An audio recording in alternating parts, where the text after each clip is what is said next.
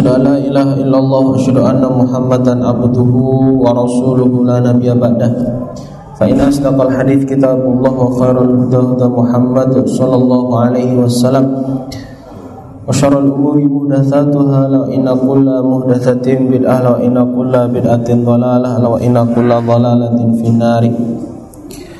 Rabbi syrah li sadri wa yassir li amri wahlul 'uqdatam min lisani yafqahu qawli amma ba'd.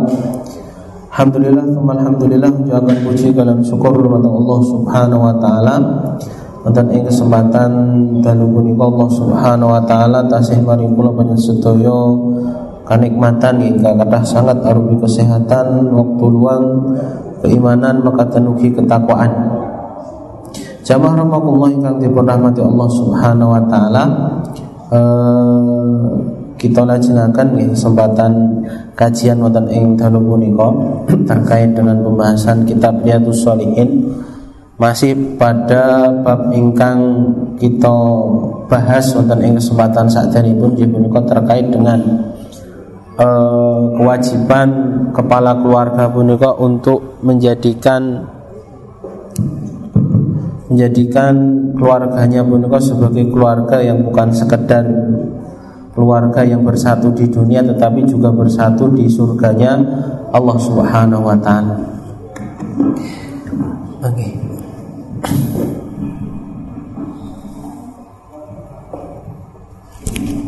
Fadhilah rawakumullah tani kesempatan dalu punika insyaallah kita perjelas lagi terkait kalian Uh, tugas masing-masing anggota keluarga, mulai dari bapak, ibu, mengatakan nugi sebagai anak.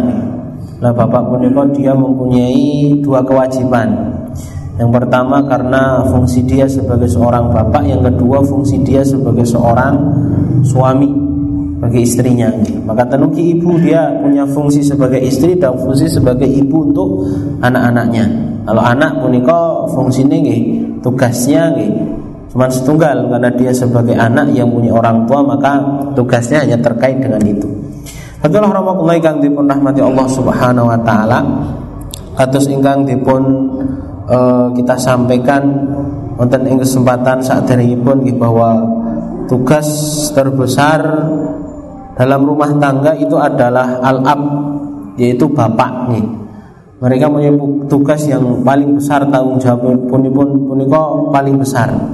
Maka segala perkara terkait dengan baik buruknya rumah tangga, lah bapak atau suami punika diberikan mas'uliyah atau tanggung jawab yang paling besar. Nggih. Fadhillah rahimakumullah, maka banyak sekali di dalam Al-Qur'an punika terkait dengan teknis. Teknis bagaimana seharusnya seseorang itu menjadi bapak nih. Teknis seharusnya seseorang punika menjadi bapak. Sebagaimana yang kita sampaikan di ayat sebelumnya, bagaimana Nabi Yakub punika dan dijadikan contoh oleh Allah Subhanahu wa taala sebagai salah satu contoh bapak yang tanggung jawab terhadap urusan akhirat anak-anaknya. Wa idh hadara Yaqubal maut idh qala li banihi ma ta'buduna min ba'di. Jadi ketika akan meninggal dunia, yang dikhawatirkan Yakub kepada anak-anaknya pun itu adalah urusan ibadah. Kalau boleh kita sederhanakan, kita turunkan pada kehidupan kula sedaya saat ini, yang dikhawatirkan punika salate pripun, nggih, puasanya seperti apa, pergaulannya punika seperti apa nggih. Ngajine kados punapa, kualitas ilmu agamanya itu seperti apa, itu yang dikhawatirkan oleh Nabi Yakub terkait dengan anak-anaknya. Tidak khawatir sedikit pun Nabi Yakub itu terhadap urusan keduniaan. Mata gulu namim ba'di, apa yang akan kalian makan setelahku. Nggih, karena kita tahu pertama bilih Nabi Yakub punika nabi. Dan Nabi punika pandangan tentang akhiratnya punika beda-beda dengan kita, ya kan? Kalau kita karena pandangan terhadap akhirat punika terkadang kuat, terkadang melemah, bahkan terkadang hilang, gitu. Sehingga janji-janji akhirat punika terkadang pudar, Pak. Satu sisi punika semangat ibadah, tapi di waktu lain jadi malas-malasan dalam beribadah kepada Allah. Di satu waktu terkadang jauh dari kemaksiatan, tapi di waktu yang lain mudah sekali terjerumus kepada kemaksiatan. Itu alasan utamanya karena bayangan kita, keyakinan kita tentang akhirat punika terkadang naik turun. Tapi kalau Yakub punika seorang nabi yang keyakinannya tentang akhirat punika begitu sangat terjaga. Dan keyakinan tentang ihanatud dunia, pilih dunia punika adalah perkawis yang remeh, itu juga begitu sangat kuat. Karena beliau meyakini bahwasanya tidaklah orang itu, makhluk itu diciptakan di muka bumi kecuali sudah dijamin rezekinya oleh Allah Subhanahu wa taala, maka beliau tidak mengkhawatirkan terkait dengan nopo urusan makan anak-anaknya. Tapi yang dikhawatirkan oleh Nabi Yakub adalah urusan akhirat anak-anaknya. Mata butuh nami mbak di apa yang akan kamu sembah setelah aku itu meninggal dunia. Alhamdulillah anak-anaknya Nabi Yakub ini kok anak-anak yang punya kualitas keimanan yang baik juga. Eh, sehingga mereka ketika ditanya seperti itu mengatakan quluna budu ilahak wa ilaha abaika Ibrahim wa Ismail eh, ilaha wahidan. Mereka mengatakan kepada Yakub bapaknya bahwasanya kami akan menyembah Tuhan yang engkau sembah bapakku, yang disembah oleh Ibrahim, Ismail, dan semua orang yang beriman mengatakan Tuhan itu adalah satu. Terus yang paling melegakan, yang paling melegakan pada hatinya Nabi Yakub alaihi salam itu adalah ucapan itu, Pak. Sehingga ketika beliau meninggal dunia itu meninggalnya tenang, bebannya pun kok tidak terlalu banyak besok di akhirat. Nih, bebannya tidak terlalu besar di akhirat. Jadi dunia dunia itu ketika dilepaskan itu beliau berpikiran sebagaimana ketika dulu tidak diberikan oleh Allah Subhanahu wa taala dunia. Gitu. Kalau kan sedaya punika kan ibarat tukang parkir, Pak nggih. Tukang parkir punika kan kurang ajar kebangetan nggih. Nek dititipi motor ngaku kuwi motore, dititipi mobil niku mobile. Tugas dia hanya menjaga. Ketika yang punya punika mengambil ya terserah. Nggak bisa dia nggak punya legalitas hukum, legalitas moral untuk menahan barang yang dititipkan kepada dia. Nih, terus punika, lah kula panjenengan sedaya punika nggih tidak jauh dari tukang parkir. Omah punika titipan. Sapa sing ngaku duweni omah, Pak nggih? Nyatane sok ya ditinggal. Biyen ra duwe omah, saiki duwe omah. Nih, suatu saat juga kita akan pindah rumah, nggak dibawa rumahnya. Gitu. Yang diberikan Allah Subhanahu wa taala kendaraan yang bagus, bukan hanya satu tapi dua, lebih dari tiga. Iso milih sing paling larang, sing paling apik pundi nggih. Toh dulu juga kita tidak punya, akhirnya dititipkan oleh Allah Subhanahu. Suatu saat juga akan diambil oleh Allah Subhanahu wa taala. Lah Nabi Yakub alaihi salam punya keyakinan yang seperti itu. Pilih dunia punika perkawis yang titipan, sesuatu yang titipan suatu saat akan diambil oleh yang punya, Allah Subhanahu wa taala. Sehingga tidak perlu dikhawatirkan datang dan perginya dunia punika perkawis yang tidak terlalu dipikirkan. Maksudnya nggih, memikirnya memikirkannya punika tidak terlalu dalam. Tapi kalau akhirat memikirkannya punika terlalu dalam. Nih, karena konsekuensi ketika Nabi Yakub punika meninggalkan anak-anak yang bermasalah dalam urusan akhiratnya. Ibadahnya bermasalah, napa meleh? Maksiatnya juga mudah dia mengerjakan. Nah, itu akan jadi masalah tersendiri untuk beliau besok di akhirat. Gitu. Jadi seperti itu. Begitu juga orang-orang tua yang mereka tidak perhatian terhadap anak-anaknya terkait dengan kualitas akhiratnya. Gitu. Sesoleh apapun dia, besok di akhirat akan dimintai pertanggungjawaban Allah Subhanahu wa taala terkait dengan tata cara bagaimana mendidik anak-anaknya. Terus menika jamaah rahmatullah ingkang dipun rahmati Allah Subhanahu wa taala. Begitu juga banyak sekali sebagaimana yang saya sampaikan mau terkait dengan teknis bagaimana bapak menika hendaknya mendidik anaknya terkait dengan urusan akhirat nggih. Abu menika disampaikan oleh Allah Subhanahu wa taala wonten ing surat Luqman. Luqman menika sanes nabi, Pak, tetapi menjadi apa namanya? menjadi salah satu contoh kebaikan tentang tata cara ideal mendidik anak. Nggih. Beliau ini adalah orang soleh, bukan nabi. Bahkan Allah Subhanahu wa taala punika Luqman punika diberikan apa? Ada surat khusus terkait dengan Luqman menika nggih. Ada surat Luqman. Ada disampaikan di sini Allah Subhanahu wa taala berfirman wonten ing surat Luqman ayat empat belas nggih. Ngantos di ayat yang ke sembilan belas. A'udzubillahi minasyaitonirrajim. Wasainal insana biwalidayhi hamalathu ummuhu wahnan ala wahnin. Di atasnya wa idz qala luqmanu li banihi wa huwa ya'iduhu ya bunayya la tusyrik billah innasyirka la dzulmun adzim. Dan ketika Luqman itu berkata kepada anaknya wa huwa ya'iduhu, dan dia memberikan nasihat. Ya'idhu itu adalah fi'il mudhari', Pak. Fi'il mudhari' itu menunjukkan kepada kontinuitas. Napa kontinuitas? Yaitu apa? Suatu yang terus-menerus. Bukan hanya sekali. Nih. Jadi ini dalil jamaah rahimakumullah, ada ustadz yang mengatakan dalil bilih seorang ayah punika, seorang bapak punika harusnya nuwun sewu, Pak, cerewet, Pak. Nih. Jadi ibu-ibu, ibu-ibu punika ora dikon cerewet pun mboten nggih. Tapi di ayat ini menjadi dalil bahwasanya bapak itu harus begitu sangat sering memberikan nasihat kepada istrinya, kepada anaknya nih. Setiap kali bertemu nih, kalau dia bertemu dengan anaknya, ini loh ada hadis seperti ini. Ketemu dengan istrinya, ini ada larangan dalam Al-Qur'an seperti ini.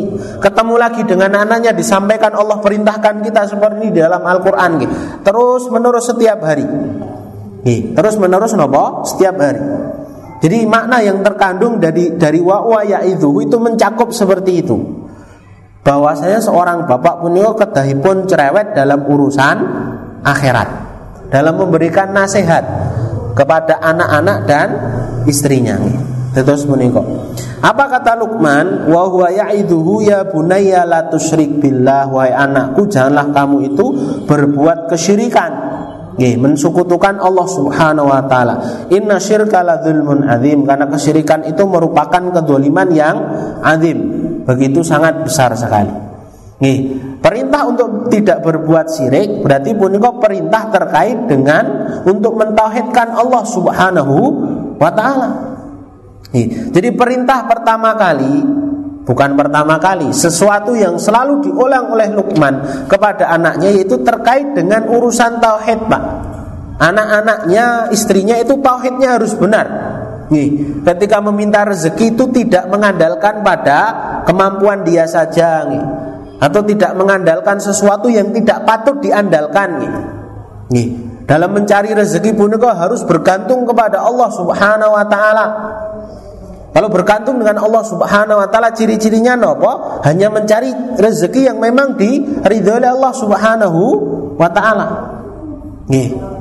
Tanpa menyandarkan sesuatu kepada selain Allah yang memang tidak boleh disandarkan. Seperti ketika ingin mencari rezeki nggih, dia menyandarkan pada sesuatu yang tidak benar karena kurang yakin terhadap rezeki pada Allah Subhanahu wa taala, dalam rangka untuk mencari rezeki rela untuk riswah, Pak, misalnya. Napa riswah? Menyuap nggih. Padahal Allah mengatakan napa? Ar-rasi wal murtasi finnari. Orang yang dia menyuap dan disuap, mereka akan bersama-sama di dalam neraka. Nggih. Betapa banyak sesuatu yang bukan rahasia lagi. Kalau rahasia umum itu kan bukan rahasia lagi, karena diomongkan oleh orang nih. Ini biasanya ibu-ibu yang seperti ini. Kalau ada kabar berita yang sebenarnya kabar berita punika seharusnya tidak disebarkan nih. Aku ngandani kancane, tak kandani ya ning aja dikandak-kandake wong liya nih. Nah, mungkin yang dikandani seperti itu nggih, ngandani wong liya, ngomongi ngoten niku, tak kandani ya ning aja dikandak-kandake. Akhirnya sak desa ngertos, biasa ta ngoten niku. Nah, ini bukan rahasia, sudah menjadi rahasia umum bilih. Dalam urusan mencari rezeki itu banyak orang yang sampai melakukan hal seperti itu. Gitu. Pengen dadi P N S nggih, bayar pirang atus yuta nggih. Pengen dadi polisi, pengen dadi tentara. Pinten saniki, Pak? lima ratus nggih. lima ratus juta nggih. Itu kan perkara yang ketergantungannya kepada Allah Subhanahu wa taala itu kurang. Jadi ibarat minta rezeki tapi maksa, Pak. Itu kan enggak etis ya seperti itu. Allah itu sudah tahu pintu rezeki kita itu di mana. Kita tinggal ikhtiar saja. gitu. Tinggal ikhtiar saja. Jadi seperti itu. Itu terkait dengan uh, Ifatullah Rahmatullah, terkait dengan urusan tauhid. Anak-anak kita nih, itu harus benar-benar ditekankan terkait dengan mereka itu punya Rob, mereka itu punya Tuhan yang mampu memberikan seluruh apa yang mereka minta sekalipun. Nih, mempunyai Tuhan yang maha kaya, Tuhan yang maha memberikan rezeki nih. Dan terus pun itu yang harus ditekankan urusan tauhid. Jadi jangan sampai punya anak yang mereka itu tauhidnya, akidahnya bermasalah. Terus menikah. Sehingga dampaknya adalah mengidolakan sesuatu yang tidak pantas untuk diidolakan. Nek bahasa syariatnya menikah mengambil berhala. Berhala menikah kan sesembahan selain Allah Subhanahu Wa Taala. Mereka tunduk kepada selain Allah. Yang ketundukannya menikah sama dengan ketundukan pada Allah. Nah ini sering yang seperti ini. Dan tiang ketika dia bekerja Pak, Allah sudah memanggil dia dengan kalimat azan, Allahu Akbar Allah. Itu kan panggilan dari Allah Subhanahu Wa Taala. Tapi karena dia lebih takut terhadap karirnya. Wah aku nek sholat, wah aku dipecat bosku.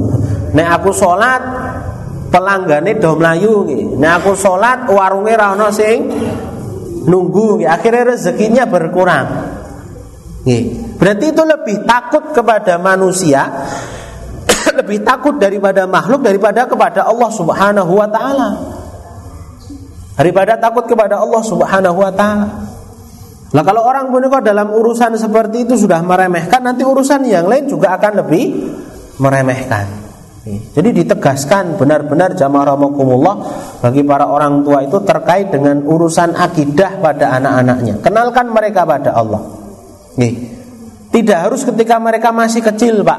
Selama jenengan masih hidup nih, sebesar apapun anak jenengan, sesugih apapun anak jenengan nih, sepinter apapun anak jenengan, mereka itu statusnya masih anak jenengan. Jenengan berkewajiban untuk mengarahkan mereka nih. Nek basa ra penake jenengan berkewajiban untuk cerewet pada mereka. Terkadang orang tua pun kok ketika melihat anaknya sudah berkeluarga nih, ketika ingin mengingatkan mereka mikir, wah wis keluarga surusane dewi-dewi. Tidak seperti itu. Hubungan kekeluargaan, amar ma'ruf nahi munkar dalam bingkai rumah tangga mereka tidak putus dengan ketika anak itu sudah mempunyai keluarga. Tidak putus di situ. Nabi Ibrahim alaihissalam itu ikut campur urusan rumah tangga anaknya. Nih, kisah ketika Nabi Ibrahim alaihissalam puniko suatu saat berkunjung ke rumahnya siapa? Ismail. Ismail kan anaknya Nabi Ibrahim. Nah ternyata waktu itu Ismail sedang pergi, tidak ada di rumah, ketemu kali nopo mantune. Nih, nah ternyata apa yang didapatkan Nabi Ibrahim itu sesuatu yang bermasalah menurut beliau. Jadi istrinya Nabi Ismail itu bercerita, ngomong banyak tentang aib, tentang kekurangan suaminya. Nih, selalu menuntut seperti ini, kurang diberikan seperti ini. Nih. Sampai akhirnya ketika Nabi Ibrahim puniko pamit, dia pesan kepada siapa mantunya tadi, so, tolong sampaikan kepada Ismail, tolong sampaikan kepada Ismail untuk su- disuruh mengganti palang pintunya. Daun pintunya puniko disuruh mengganti. Itu kata kiasan, maksudipun disuruh untuk menceraikan istrinya. Nih. Coba kalau sekarang perkara itu dikerjakan Pak nih, itu kan bermasalah. Wong tua kok melu-melu urusan anak S W S berkeluarga. Tidak putus sifat filah rahmakumullah. Amar ma'ruf nahi mungkar itu ketika anak itu sudah menikah. Orang tua berkewajiban untuk nopo mengingatkan. Dan anak itu berhak untuk mendapatkan mau'izah tadi, mendapatkan peringatan, mendapatkan nasihat tadi. Nih. Maka jangan pernah rela ketika jenengan melihat anak-anak jenengan punika jauh dari Allah Subhanahu Wa Taala, jauh dari perkara-perkara syariat. Jenengan harus nobo, harus cerewet. Jadi seperti itu. Fadlullah rahmatullah yang mudah-mudahan dirahmati Allah Subhanahu Wa Taala. Punika pertama. Selajengipun wasainal insana biwalidayhi hamalathu ummu wahnan ala wahnin wa fisalu fi amaini anishkurli waliwalidayka ilayyal masir. Ini terkait bagaimana ketika orang tua punika mengingatkan Pak kepada anak-anaknya terkait asal-usul mereka. Nggih, sesukses apapun anak-anak kita, sekaya apapun anak-anak kita sekarang, nggih, sepintar anak-anak kita itu sekarang seperti apa, nggih, itu mereka itu dulunya berasal dari orang tua. Berasal dari orang tua yang mendidik mereka, nggih, yang melahirkan mereka dalam waktu yang tidak sebentar, nggih. Nah, ini sebagai bukan shock terapi, Pak, nggih, sebagai peringatan, nggih. Anak itu sampai kapanpun dia tetap hutang kepada orang tua. Dalam artian tidak ada alasan anak boneka untuk tidak mendengarkan perkataan-perkataan orang tua, nasihat-nasihat orang tua.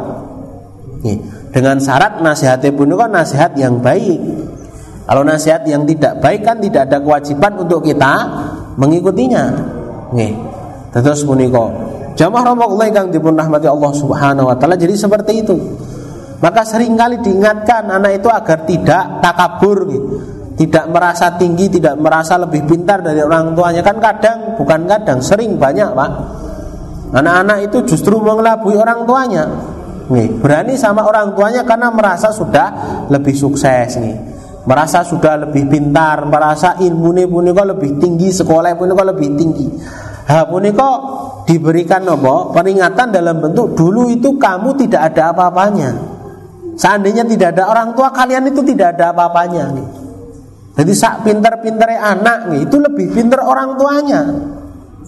Gitu. Misalnya bapaknya lulusannya S R, Pak, nih, baru kuwi ra iso nerus ke sekolah.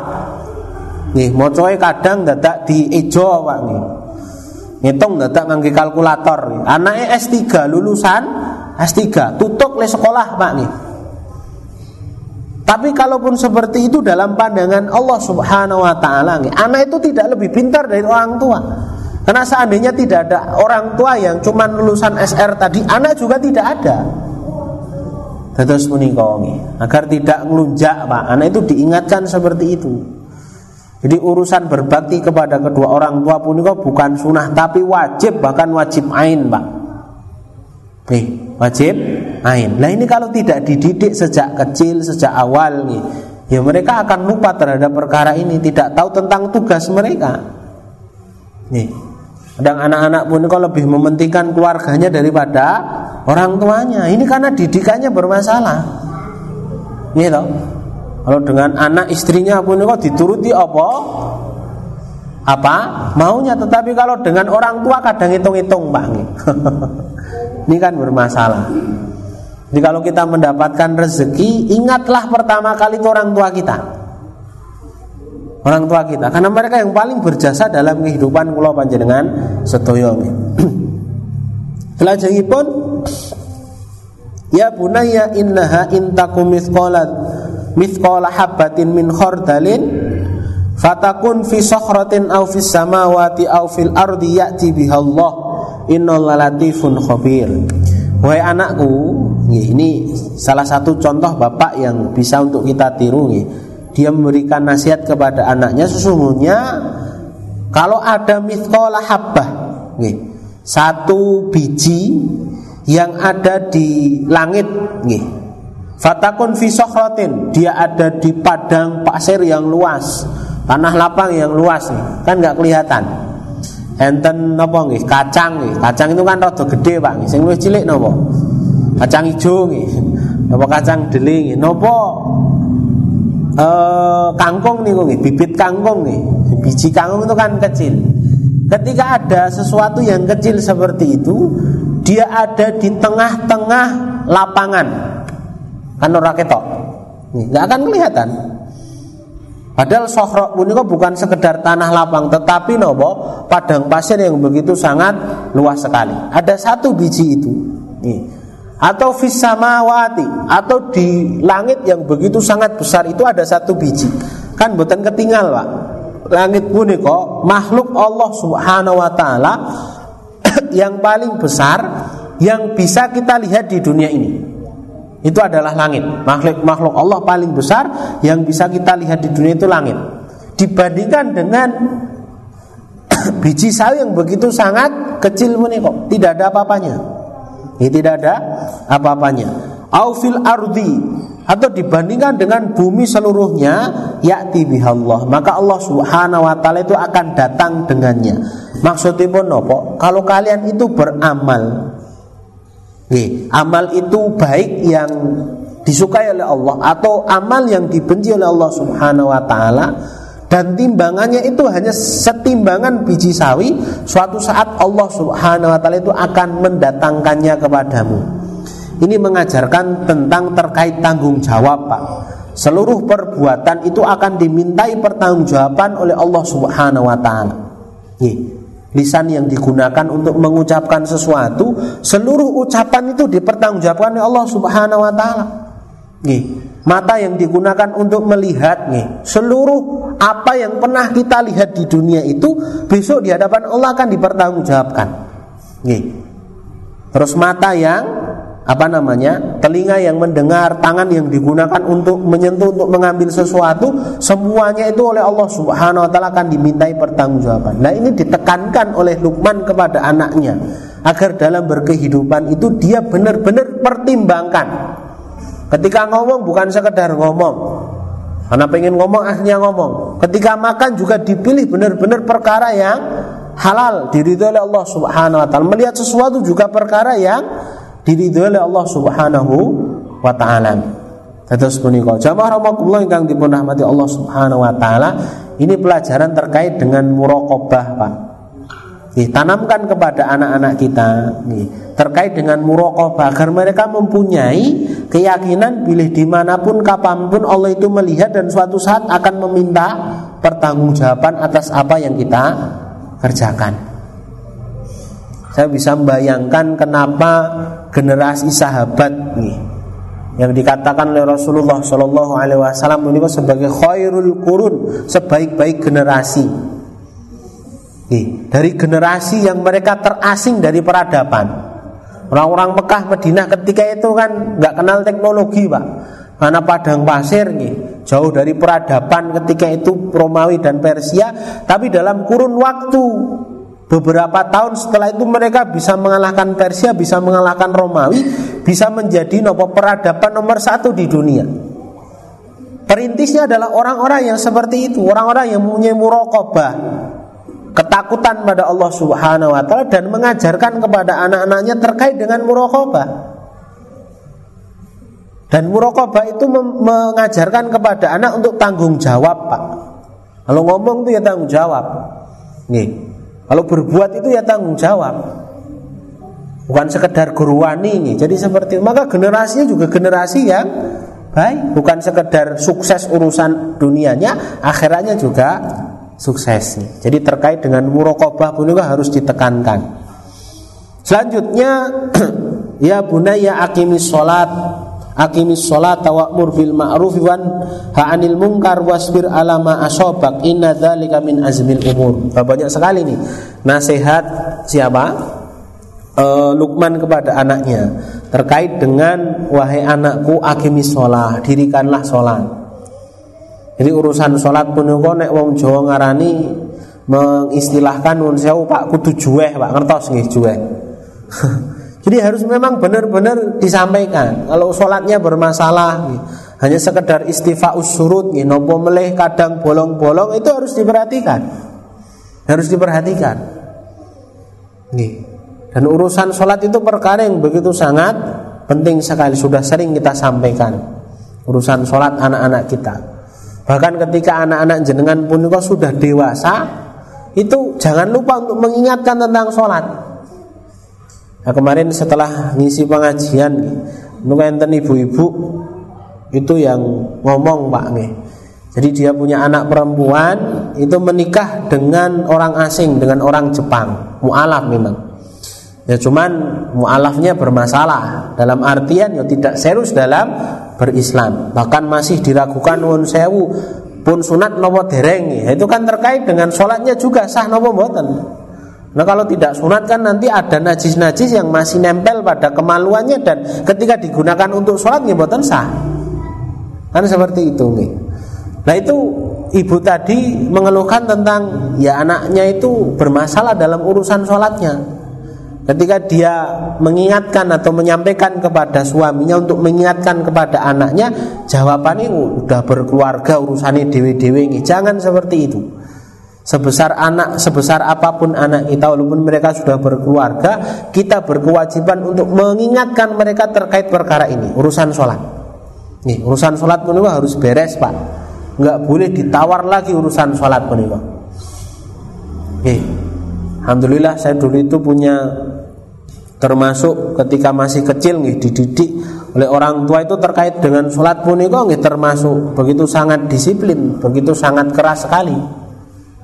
Suatu saat nanti rien nggih pas S D punika melu bal-balan nggih di luar kota. Kalau ketinggalan salat asare nggih, wo itu le muring-muring sedina sewengi mboten rampung, Pak. Nggih to. Cuman ketinggalan salat asar nggih. Karena berangkatnya kan sebelum asar kan, jauh tempatnya. Keliwatan salat asare. Itu diancam sampai sune dibaleni meneh. Sepatunya tak obong. Itu benar-benar masuk dalam pikiran saya. Artinya itu perkara yang tidak boleh diremehkan. Dalam urusan nuwun sewu mecahke piring misalnya di rumah, nopo nakal misalnya dolan ora mulih, itu kemarahan bapak saya itu nggak sampai seperti itu, nggak sampai ngancam sepatunya arep diobong. Jadi benar-benar nopo terngiang seperti itu. Urusan salat menika urusan ingkang boten angsal di remehkan. Dan setelah itu dampaknya ya terasa. Itu kalau di tempat manapun, tempat baru, itu yang paling pertama saya cari punika masjid pak. Masjid terdekat punika pundi. Mesti seperti itu. Nih, jadi sholat yang terbayang. Jadi dimanapun punika sholat. Kalau perjalanan punika dipertimbangkan nanti sholatnya di mana. Kalau perjalanannya jauh itu sholatnya di jamak, di seperti apa itu sudah direncanakan dulu. Karena memang pembicaraan tentang sholat itu sejak awal itu sudah nopo, sudah intens, sudah terbiasa. Terus menikah. Sama rahmatullahi kang dipun rahmati Allah Subhanahu wa taala. Jadi terkait dengan itu, wa'mur bil ma'rufi wanha 'anil munkar. Dan perintahkanlah terhadap perkara-perkara yang ma'ruf dan cegahlah dalam urusan-urusan yang mungkar. Bapak-bapak Ibu rahimakumullah, jadi kalau ada kemungkaran di lingkungan keluarga kita, yo jangan segan untuk menyampaikannya. Kalau jenengan melihat kemungkaran dilakukan oleh anak-anak jenengan, walaupun mereka sudah besar, tetap diperingatkan, tetap diancam, jangan takut. Kalian jenengan gadai anak, kok bermaksiat, maksiat yang dianggap tidak maksiat sekarang, misalnya nopo membuka aurat, nopo pacaran, enten sing anake pacaran ibu-ibu. Mboten sah ngaku nggih. Saya yakin ada nggih. Jasane kan gengsi nek rande pacar. Itu harus diingatkan. Harus diingatkan. Itu perkara yang tidak diridhoi oleh Allah Subhanahu wa taala. Harus tegas orang tua. Jenengan berkewajiban untuk memilihkan anak jenengan itu nanti berteman dengan siapa. Bahkan jenengan juga berkewajiban anak itu nanti menikah dengan siapa. Itu tugasnya orang tua sebenarnya. Iya kan? Sekarang kan anak-anak kadang sulit diatur kan, boleh jodoh, boleh dewe. Karena kalau dicarikan punika jarine kaya Siti Nur, wah Siti Nur bayang dijodohke iki. Nah kalau dijodohkan itu terkait dengan perkara yang baik, enggak masalah kok. Jadi jenengan berkewajiban untuk itu. Nih, berkewajiban untuk itu. Bolehlah untuk menunjuk milih, memberikan isyarat saya ingin menikah dengan dia. Nih. Tapi juga harus diverifikasi. Ibu, bapak-bapak ingkang gadai lare nowo, anak-anak perempuan ini terutama nih, harus proteksinya itu harus lebih. Karena fitnah mereka lebih besar. Ada satu kampung kemarin di mana saya ngisi pengajian. Ha punika bulan iki panen, Pak nggih. Nun sewu panene panen ingkang boten sae. Nggih, ada tiga langsung punika hamil di luar nikah, Pak. Telu langsung, Pak, bayangkan. Riki enten apa mboten? Rasa dijawab Pak nggih. Itu kan perkara yang naudzubillahi min dzalik, narian punika perkawis yang bermasalah itu. Jadi seperti itu. Jenengan berkewajiban untuk memilihkan. Kalau datang ke rumah jenengan ada laki-laki yang ingin melamar anak jenengan, niku diteliti bener salate pripun, ngajine pripun, kualitas keagamaane pripun. Nggih, jangan hanya yang dipertimbangkan iku tumpakane, wah iki numpak ninja nek wong sugih iki misale. Lah loro ngerti padahal koril Injile ya. Atau naik mobil roda roda empat nggih, nganggo setang bunder wis ra iso nolak seakan-akan orang tua. Menyangka nanti kehidupannya akan lebih baik, lebih mudah daripada saya. Mboten, kalau dia tidak beriman tambah masalah. Tambah masalah. Nggih. Terus punika nggih. Nah niki ibu-ibu nek sing teka punika loro, Bu. Sing siji jamaah masjid ning Prapatya duwe nggih. Montor wae ra iso tuku nggih, montor sing sering macetan nggih. Tapi ra tau ketinggalan salat jamaah ten masjid. Sing setunggal ra kenal masjid nggih, ning tunggangane punika mobil terbaru nggih, Expander nek sakniki misale. Lah nembung anake jenengan pilih pundi jenengan? Pilih sing Expander ning salate ya ora tau ketinggalan. Alhamdulillah enten sing ngoten niku nggih. Terus punika nggih. Jamaah mulai kang dipun rahmati Allah Subhanahu wa taala. Jadi harus ada amar amar ma'ruf nahi mungkar. Diinterogasi kancamu ki sapa wae. Ngejak salat apa orang, ngejak maksiat atau tidak. Disampaikan seperti itu. Karena urusan surga nerakanya anak itu kita tanggung jawab. Kita tanggung jawab. Terus punika nggih. Jamaah rahmatullah kang dipun rahmati Allah Subhanahu wa taala. Wala tusair khaddaka lin-nasi wala tamshi fil ardi maraha. Ini juga uh, Luqman punika memberikan nasihat kepada anaknya agar ketika bermuamalah dengan manusia punika tidak boleh takabur, tidak boleh sombong, tidak boleh merasa lebih tinggi dari orang lain. Harus selalu menghormati orang lain. Nggih, ini urusan muamalah. Jadi komplit Pak. Allah Subhanahu wa taala memberikan contoh terkait dengan bagaimana Luqman punika mendidik anaknya. Nggih, terkait dengan hubungannya dengan Allah, terkait dengan ibadahnya, terkait dengan apa? Kepatuhan terhadap orang tua. Maka tenuki terkait dengan napa ma'ruf nahi mungkar, terkait dengan muamalah dia dengan orang lain nggih. Itu sudah komplit. Terus punika dan tidak ada kata terlambat Pak. Tidak ada kata terlambat. Selama kita belum dijemput malaikat maut, maka kewajiban kita untuk selalu memberikan nasihat kepada anak kita. Lah mengke urusan menawi anak punika tetap ngeyel, mengambil jalan hidupnya sendiri yang tidak diridhoi oleh Allah Subhanahu wa taala, la kula panjenengan punika sudah lepas tanggung jawab.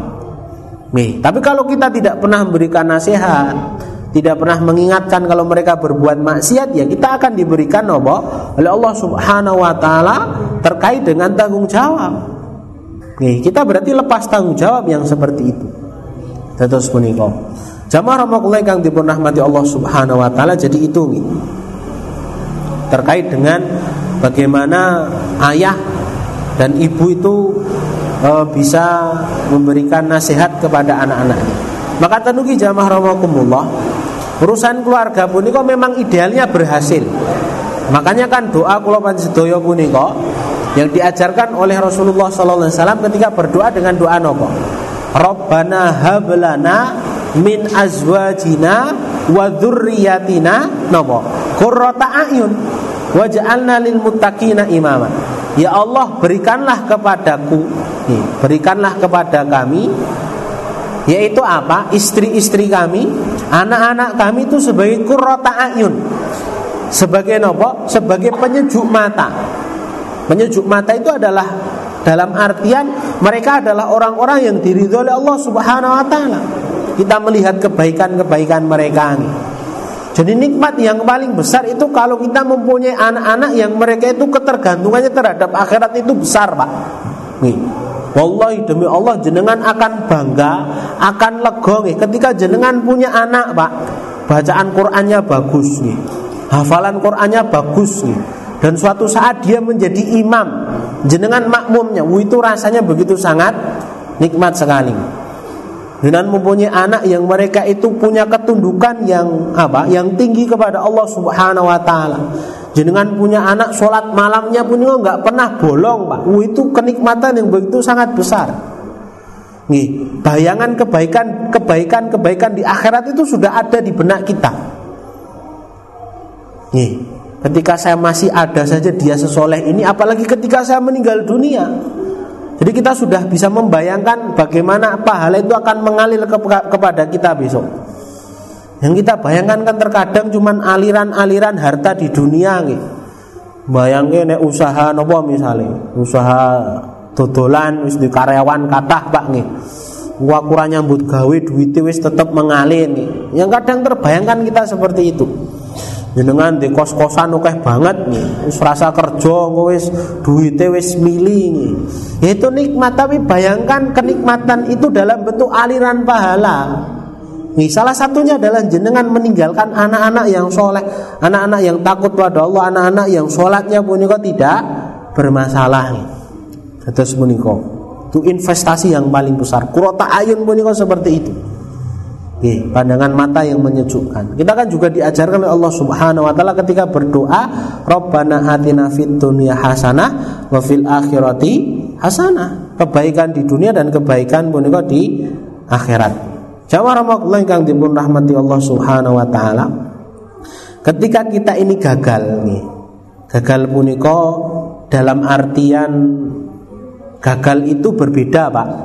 Antara orang yang dia sudah berusaha sekuat tenaga terus dia gagal. Nih. Itu dengan orang yang enggak pernah berusaha tapi dia gagal. Nih, itu akan berbeda.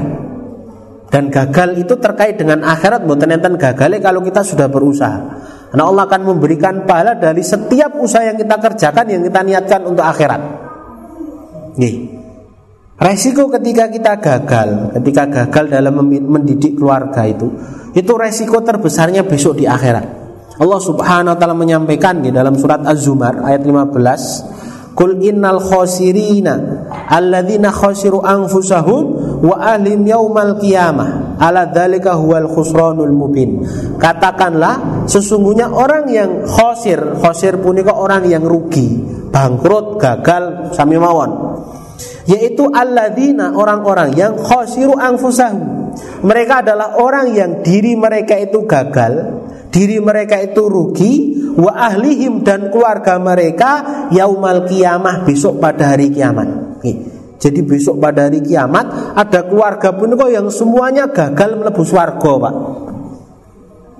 Nggih, bukan hanya salah satu anggota keluarga, tapi seluruh keluarga kompak orang mlebu swarga. Apa kata Allah? Ala dzalika huwal khusranul mubin. Ketahuilah itu adalah kerugian yang paling nyata. Kerugian yang paling nyata. Terus punika, naudzubillahi min dzalik. Ini apa yang disifati oleh Allah Subhanahu wa taala terkait keluarga yang mereka gagal masuk ke dalam surga. Ya, karena ketika di, di, di dunia punika tidak dikondisikan. Tidak ada nasihat-nasihat dalam rumah tangga punika terkait dengan akhirat. Nggih, terkait dengan salat, terkait dengan kebaikan-kebaikan akhirat. Yang sering dulu disampaikan oleh Uh, siapa bapak saya terkait dengan kehidupan di dunia itu saya sangat sering mendengarnya. Itu ada dua, Pak, yang sampai saat ini itu begitu sangat terngiang pada benak saya. Yang pertama punika terkait dengan mengingatkan tentang kematian. Suatu saat kita ini akan mati. Kalau mati punika nggih urusane lebih panjang. Walaupun penjelasannya tidak detail, tapi itu mengingatkan pada kita bahwasanya ada pertanggungjawaban besok di hadapan Allah. Sering mengingatkan seperti itu. Nih, sering mengingatkan tentang seperti itu. Yang kedua terkait dengan manfaat. Nih. Jadi sesuk ki nek wis gedhe, nek wis tuwa nggih, jadilah orang itu yang banyak manfaatnya untuk orang lain. Banyak manfaatnya untuk orang lain. Ini yang termasuk kenapa dulu saya ini enggak harus ditiru, Pak, nggih. Saya dulu itu bermanuver nggih. Sebagian orang mengatakan murtad, murtad bukan dalam arti keluar dari is, keluar dari Islam ya. Tapi murtad dari dunia pendidikan. Saya kan dari sejak S D, S M P, dari T K bahkan sampai perguruan tinggi punika umum semua. Nih, di perguruan tinggi dulu saya masuk teknik geologi U G M, Pak. Saya ingat dulu waktu itu ada tujuh puluh di sana. Bahkan ada teman kelas saya waktu itu di tahun dua ribu enam demi mendapatkan kursi masuk di situ bayar delapan puluh juta, Pak. Rien bensin tesih empat ewu setengah. Ngisane pinten, Pak? wolong ewunan nggih. Berarti kan dua kali lipat. dua kali lipat berarti seratus enam puluh juta hanya untuk masuk lho niku. Nih, belum nanti bayar uang gedung macam-macam. Yo kenapa? Karena fakultas itu tuh fakultas yang mutakhoritnya, lulusannya bener kok mesti perusahaan-perusahaan yang bayarnya gede, Pak. Ora kok lima belas, dua puluh juta, Pak. empat puluh, lima puluh juta sekarang. Nih kalau sekarang. Tapi tidak saya teruskan karena saya terngian pesan bapak saya. Jadi besok itu kalau bekerja yang paling banyak manfaatnya. Akhirnya melebu pondok, Pak. Nih. Alhamdulillah ketemu jenengan-jenengan ini bisa mulang ngaji, bisa memberikan nopo tausiah-tausiah terkait dengan kebaikan tentang akhirat. Yang saya rasa ini manfaatnya lebih banyak. Nggih, terus menika. Niki mboten kudu ditiru, Pak, nggih, contoh saja. Terus menika. Jamaah mulih kang dirahmati Allah Subhanahu wa taala. Wonten niku nyuwun sewu, mugi-mugi keluarga kita ini bukan keluarga yang gagal di akhirat, Pak, nggih. Kami keluarga yang sukses di dunia dan di akhirat. Wala bisawab sabun isa. Monggo, monggo.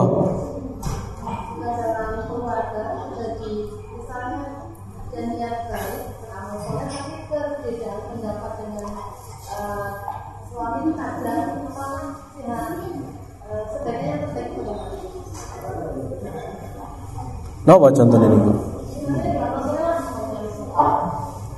Yang istri pengen amal soleh, yang yang suami nggak mau. Nggih.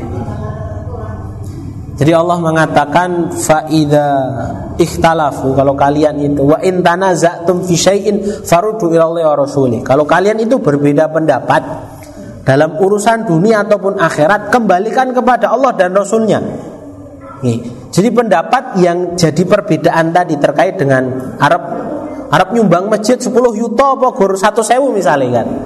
Bapae aja sepuluh yuta butuhe sewu kae, ibu-ibu ngebet nggih. sepuluh yuta wae engko dijoli karo Gusti Allah nggih misale nggih. Maka kembalikan kepada Allah dan Rasulnya, cari di dalam ayat-ayat Al-Qur'an ataupun As-Sunnah terkait dengan sedekah. Sing apik kuwi sing akeh apa sing sithik nggih. Ya sithik kan sing penting ikhlas. Lah nek akeh ya ikhlas kan luwih apik nggih ya berarti ya diambil yang sesuai dengan apa yang Allah dan Rasulnya punika kehendaki. Jadi biasa perbedaan pendapat seperti itu, kembalikan kepada Allah dan Rasulnya. Ngoten niku. Wallahu a'lam bishawab. Nggih. Sendiri. Nggih.